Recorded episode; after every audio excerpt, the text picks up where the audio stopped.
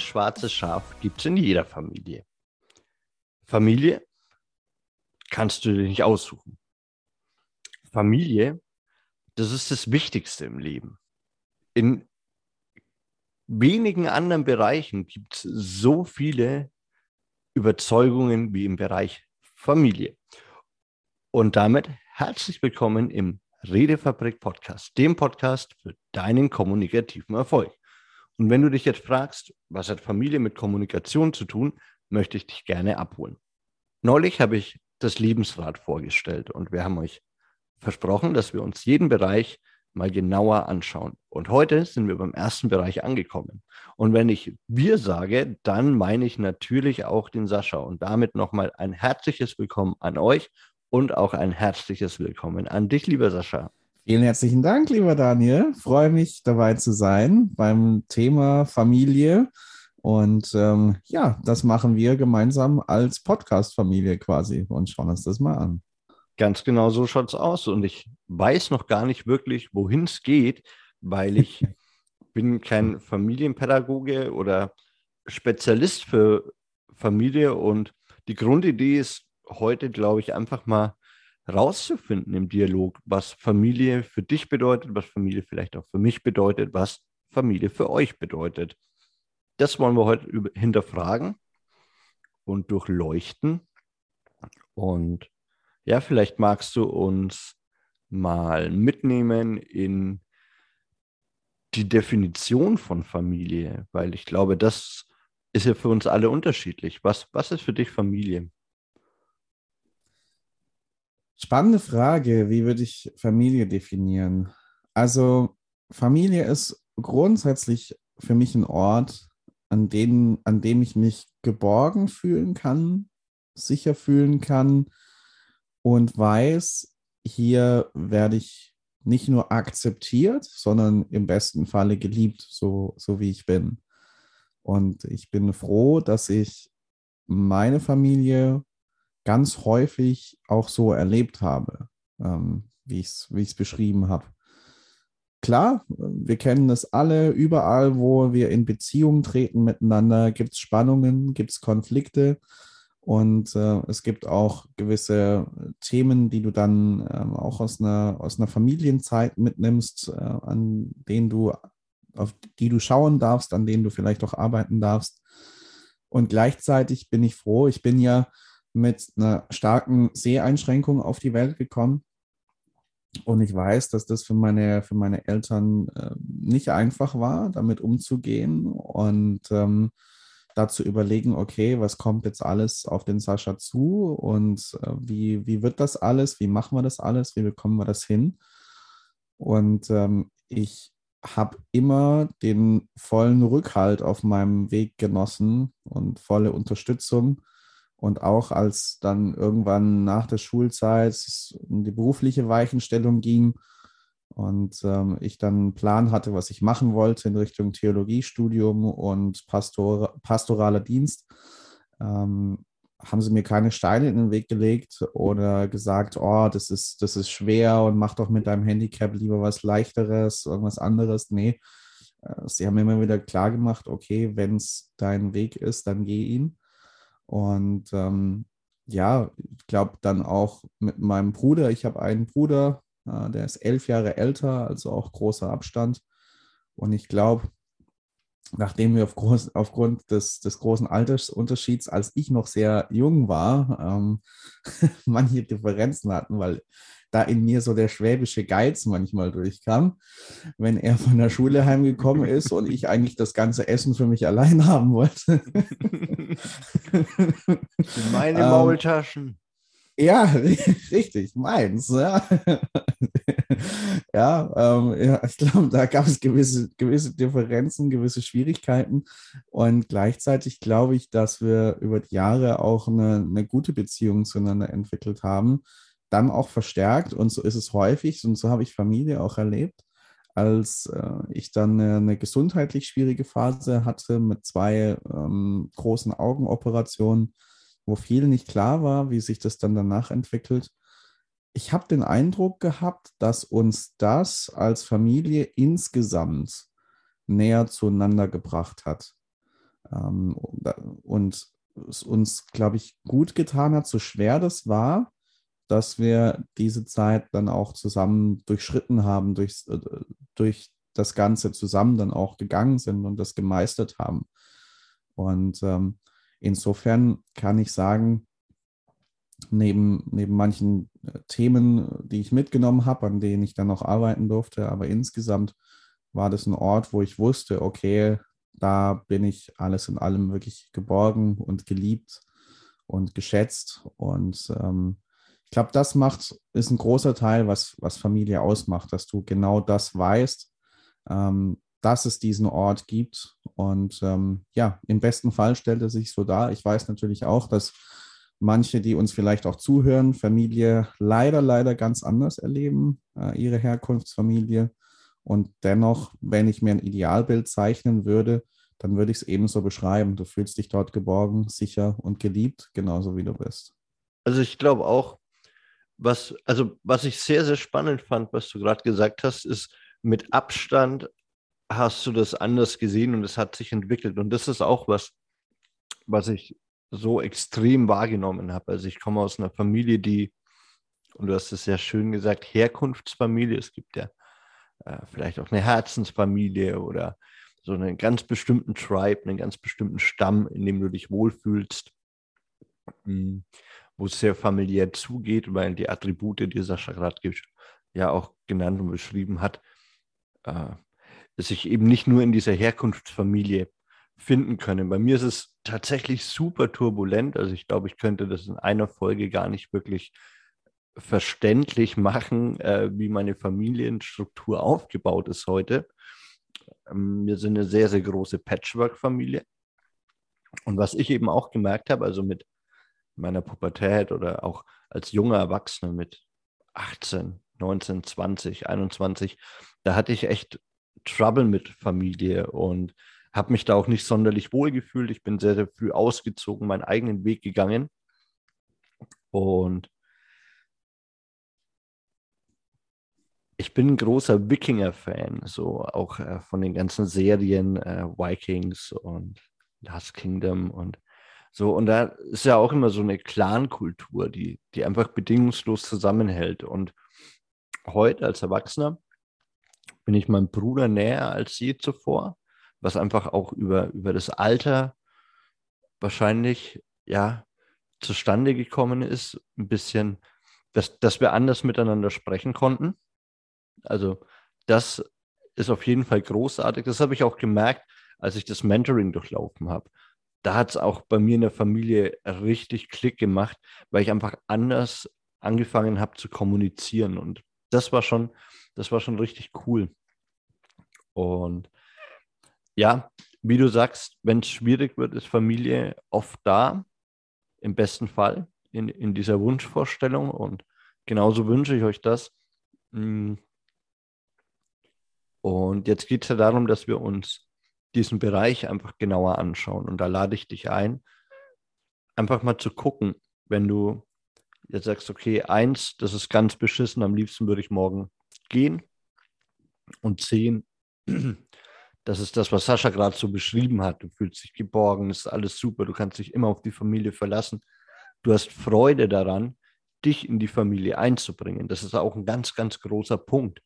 Ja, also nicht nur du nimmst immer, sondern du bist auch bereit, freudvoll und bedingungslos zu geben. Das ist ein ganz, ganz großer Aspekt, glaube ich, in Familie. Und da kannst du ja mal gucken. Liegst du bei einer eins, zwei, drei, eine fünf, so in der Mitte, passt schon, alles okay. Also an die Franken unter euch, passt schon, ist trotzdem die fünf und nicht die zehn. Also Die Skala, es gibt keine fränkische Skala. Und bei mir ist es tatsächlich so. Also ähm, bei mir ist es so eine acht, weil ich mich in meiner Familie super wohlfühle. Allerdings ich selber auch weiß, was mir wichtig ist und da immer wieder aus der Familie rausgehe. Also, also meinen eigenen Weg gehe, den oft meine Familie auch nicht nachvollziehen kann, wo Interessen, politische Meinungen auseinandergehen et cetera.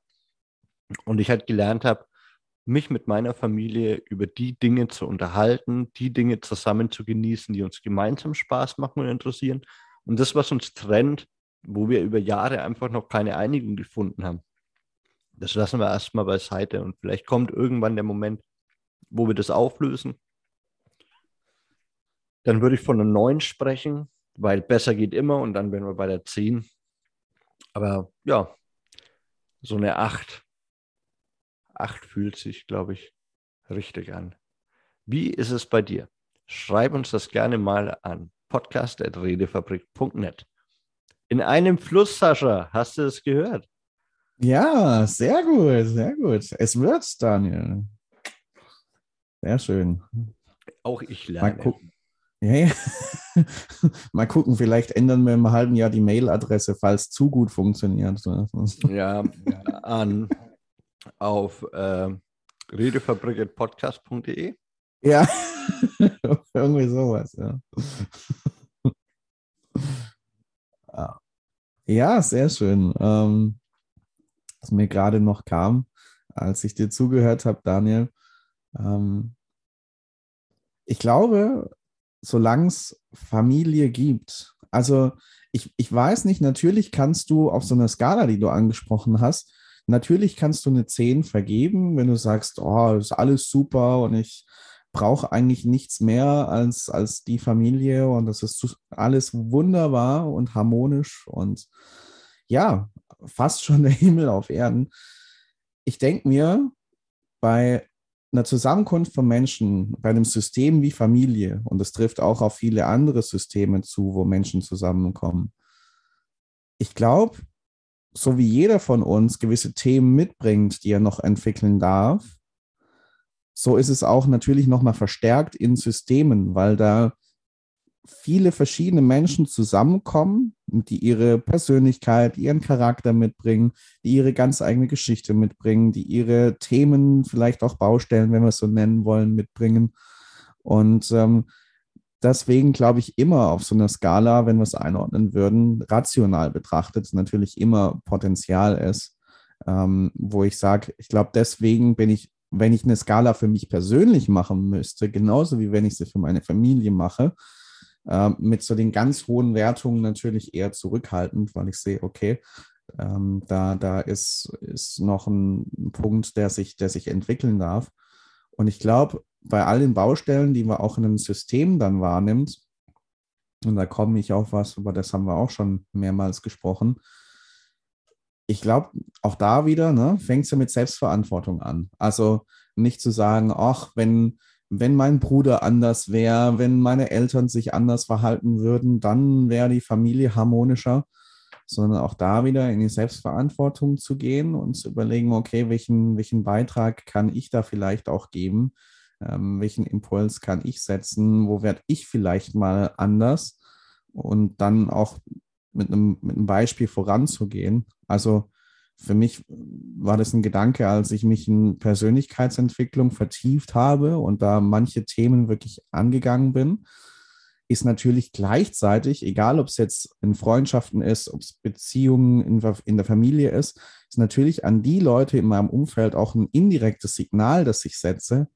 hey, wir alle haben Themen, an denen wir arbeiten dürfen und ich möchte das für mich in die Hand nehmen und spreche dann damit eine Einladung und auch eine Erlaubnis aus für die anderen, dass sie das auch so machen können, wenn sie das möchten. Und, und dann liegt es natürlich an ihnen, dann ist es ihr Thema, ob sie dem folgen.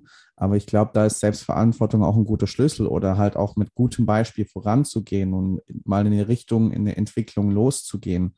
Und ähm, wenn die anderen Teile des Systems da nicht mitwollen, ist es nochmal ein anderes Thema. Aber die Änderung nicht vom Außen zu erwarten, sondern halt wieder mal, wir kommen immer mal wieder auf die gleichen Themen, bei, bei mir und im Innen anzusetzen.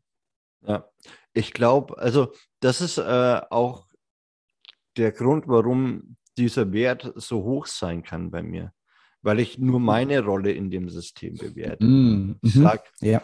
Ich fühle mich wie eine acht, weil ich super gut mit Dingen umgehen kann. Mhm. ohne die Baustellen meiner Familie zu bewerten. Weil das ist, wie du sagst, nicht in meinem Einzugsgebiet. Das ja. kann ich mir wünschen. Aber was meine Geschwister mit ihrem Leben machen oder meine Eltern mit ihrem Leben machen, das ist nicht mein Problem. Und das ist in der, in der systemdynamischen Intervention oder in der Systemdynamik auch wichtig, dass jeder seine Rolle hat, dass mhm. Kinder Kinder sein dürfen, dass die Eltern die Großen sind. Ja, also das ist schon was, was es was oft vermischt wird. Und dann Menschen sagen, ja, okay, eigentlich ist meine Familie ist eine Zwei, so, weil wir streiten die ganze Zeit. So, wenn, oder, oder, oder wir diskutieren die ganze Zeit. Wir sind nie einer Meinung. Ich zum Beispiel hatte das nicht wirklich daheim, dass, dass wir geredet oder, oder politisch diskutiert hätten am Esstisch.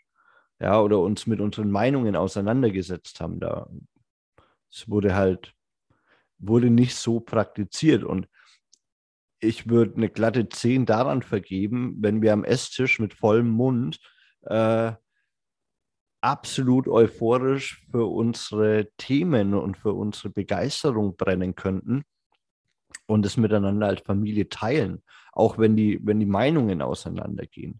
Also gerade, wenn es unterschiedlich wird. Das ist ja ein geschützter Bereich, das ist ja meine Familie. Und als Kinder machen wir das auch noch. Da sind wir ganz automatisch unserer eigenen Meinung, da streiten wir uns mit unseren Geschwistern und prügeln uns vielleicht. Also ich erinnere mich. Und ge- gestern, witzigerweise, waren wir, waren mein Bruder und ich bei meiner Mama und haben die Wohnung gestrichen. Mutti, schöne Grüße, falls du die Folge hörst. Mhm. Ich hoffe, du hörst sie schon in der neuen Wohnung. Ja, du hörst sie schon in der neuen Wohnung. Um, und dann sagt mein Bruder so, also wir haben uns halt auch immer viel geprügelt, ne? Und dann, ähm, aber, aber das war halt liebevoll. Also wir, wir haben halt Grenzen ausgecheckt und wie gesagt, heute verstehen wir uns blendend. Und dieses, wie du mit Konflikten in der Familie umgehst, muss nicht bedeuten, wie wohl du dich in der Familie fühlst.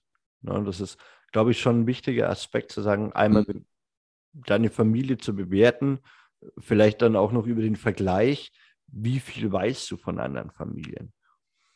Also ich habe Traumfamilien gesehen, die nach achtzehn Jahren von heute auf morgen ver- zerbrochen sind, weil die Eltern schon seit, keine Ahnung, acht Jahren in getrennten Schlafzimmern geschlafen haben und das keiner mhm. gewusst hat. Ja, also mhm. nach außen hui, nach innen pfui.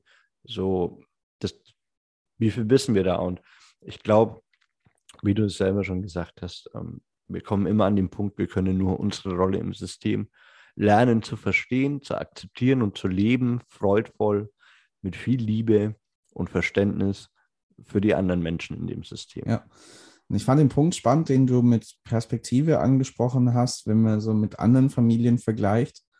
Und ich sehe das genauso, dass mein Eindruck, den ich von anderen Familien habe, da bist du manchmal irgendwo dann eingeladen und bist da und nimmst eine total schöne Atmosphäre wahr.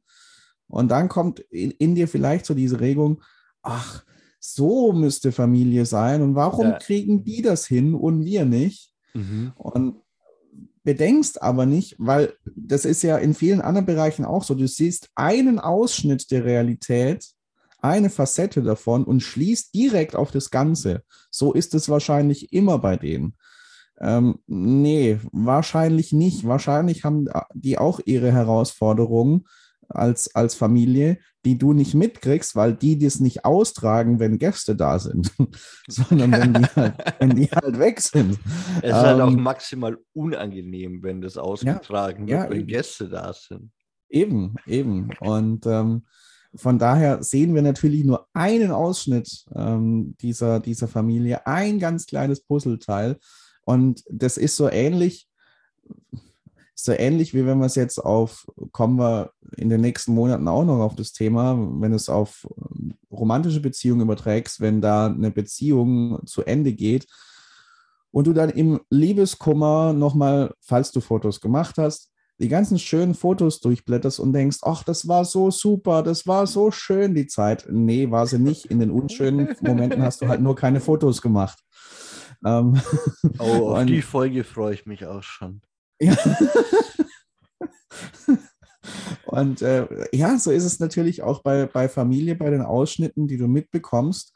Da kriegst du halt eher die schönen Fotos serviert und bist halt bei den mhm. unschönen Momenten nicht dabei. Und ich glaube, deswegen sind, sind Vergleiche auch ganz gefährlich, weil du halt da, von deiner Familie sehr viel wahrnimmst und gleichzeitig von anderen Familien sehr, sehr bruchstückhaft nur Dinge wahrnimmst. Und deswegen, glaube ich, ist da gut, eher, eher zurückhaltend zu sein und eher anzunehmen, okay, jedes System, wo Menschen zusammenkommen, hat nun mal seine Herausforderungen. Ja. Was sind so deine zwei wichtigsten Tipps für die Menschen, die uns heute zugehört haben? Was sagst du, was ist ein absoluter Lifehack im Umgang mit Familie? Welche zwei gibst du mit an die Hand? Welche zwei würde ich an die Hand geben? Ich glaube, wie in vielen Systemen ist Kommunikation natürlich ein ganz wichtiger Schlüssel. Und ich sage es mal so, da würde ich vor allem den Bereich der Empathie rausnehmen. Also mhm. ich erlebe das schon, dass das eine Schlüsselfähigkeit ist äh, in, in Beziehungssystemen und auch in Familie, wenn gewisse ähm, Spannungen entstehen, dann die Fähigkeit zu haben, das Problem, das sich womöglicherweise stellt, nicht nur von meiner Seite anzugucken, sondern auch zu überlegen, okay, wie ist das für die Gegenseite? Wie ist das vielleicht für, mit, für meine Eltern, mit denen ich gerade spreche? Wie ist das mit meinem Bruder ähm, oder mit, mit anderen Geschwistern, falls du die hast? Oder weiter gefasst, Onkel, Tante und so weiter.